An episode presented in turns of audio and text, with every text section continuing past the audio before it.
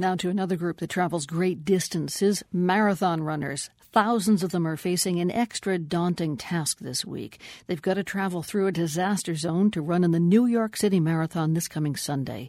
Mayor Michael Bloomberg said today that the race will go on as planned. Nearly 20,000 amateur international athletes are scheduled to fly in for the race.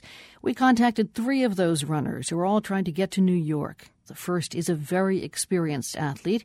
He's hoping to run his 35th New York Marathon this weekend.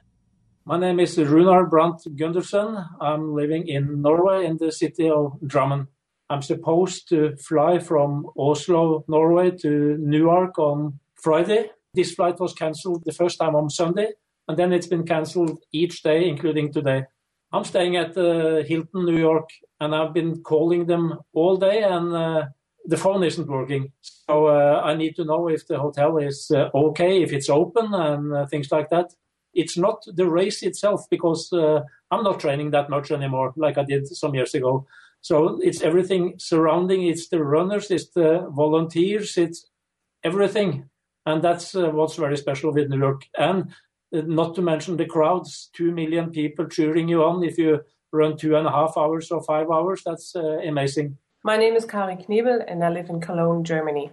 Yeah, the flights which were scheduled for this afternoon were cancelled, and Newark was closed, so I was a bit worried. But at the moment it looks like our flight tomorrow afternoon is leaving.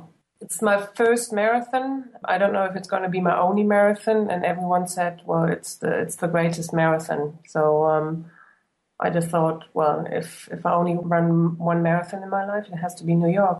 I mean, even if they would cancel the marathon, I would still go. New York needs the people and needs the business.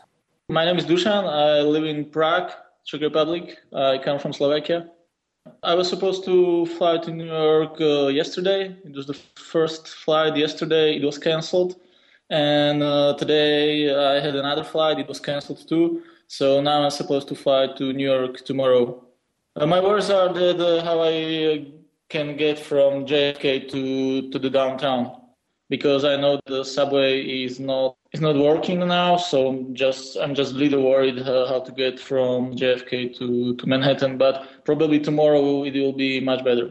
We wish Dušan, Kari and Runar all the best on their marathon journey.